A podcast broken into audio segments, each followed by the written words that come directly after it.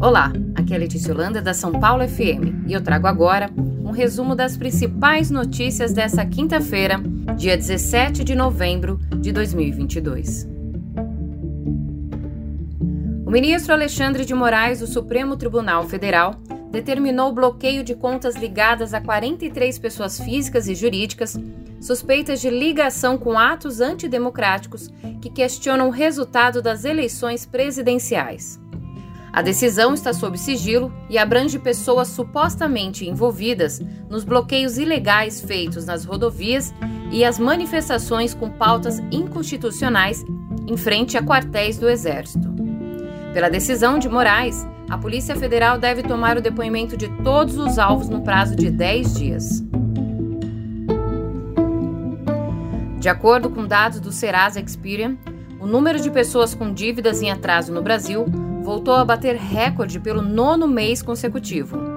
Segundo o levantamento, no mês de setembro, o país contava com cerca de 69 milhões de pessoas inadimplentes. Esse valor representa uma alta de 420 mil pessoas em relação ao mês de agosto, quando o número de brasileiros com contas atrasadas era de quase 68 milhões. A pesquisa mostra ainda que o desemprego segue como principal motivo de endividamento neste ano. Dados divulgados nesta quinta-feira pelo Instituto Brasileiro de Geografia e Estatística, o IBGE, aponta que quase 3 em cada 10 desempregados permanecem em busca por trabalho há mais de dois anos. A pesquisa do Instituto também mostra que não houve alteração no número de desempregados em relação ao segundo trimestre deste ano. De acordo com o levantamento, ao final do terceiro trimestre, o número de trabalhadores desempregados há mais de dois anos era de mais de 2 milhões e 500 mil pessoas, cerca de 27,2% dos mais de 9 milhões de desempregados no país.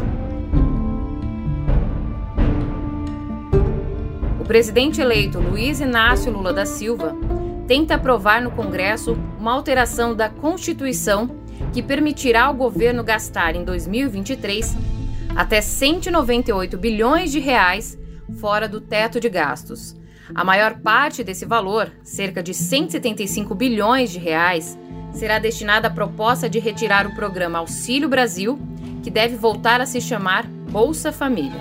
O próximo governo também tenta uma licença para gastar uma parte de eventuais receitas extraordinárias com investimentos fora do limite constitucional, montante que pode chegar a 23 bilhões de reais. As medidas constam em uma proposta de emenda à Constituição chamada de PEC da Transição, que foi apresentada nesta quarta-feira, dia 16, pelo vice-presidente eleito Geraldo Alckmin.